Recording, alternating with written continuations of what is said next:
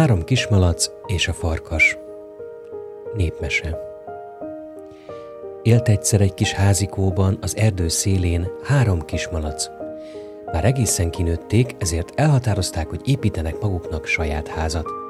A legkisebb volt a leglustább, ezért ő szalmából épített házat, és igen gyorsan el is készült vele. Hogy készen lett, nyomban le is heveredett a fűben, és csak nézte napestig az egészen elhúzó felhőket. A középső testvér fából kezdett építkezni, látva azonban, hogy az öccse már készen van, elkapkodta a munkát, hogy minél hamarabb csatlakozhasson a testvéréhez. A legidősebb téglából épített házat. Majd meglátjátok, mit ér a ti házatok a farkassal szemben, figyelmeztette testvéreit, de azok rá sem hederítettek, csak élvezték a lágy tavaszi szellő simogatását. Egy nap a farkas megéhezett, és ezért kiódalgott az erdőből a mezőre, egészen a malackák háza tájékára.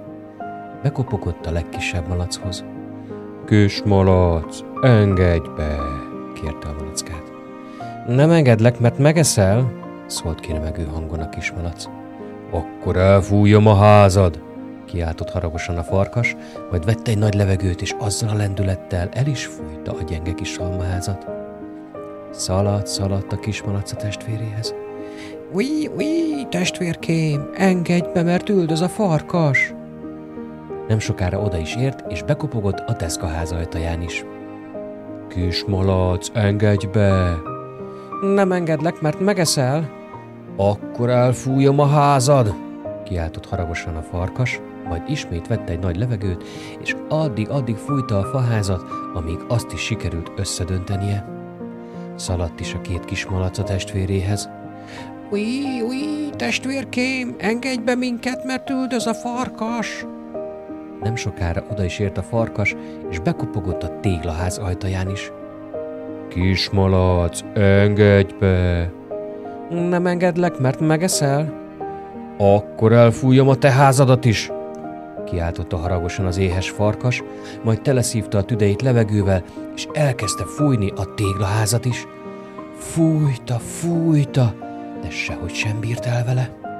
A farkas egy darabig járt kelt a ház körül, és azon morfondírozott, hogy hogyan juthatna be, hogy megegye a malackákat. Végül kerített egy hosszú létrát, és felmászott egészen a kémény tetejére, hogy majd azon ereszkedik le a házba legidősebb testvér azonban nem volt rest, gyorsan oda tette egy nagy üstben vizet forralni a tűzre a kémény alá.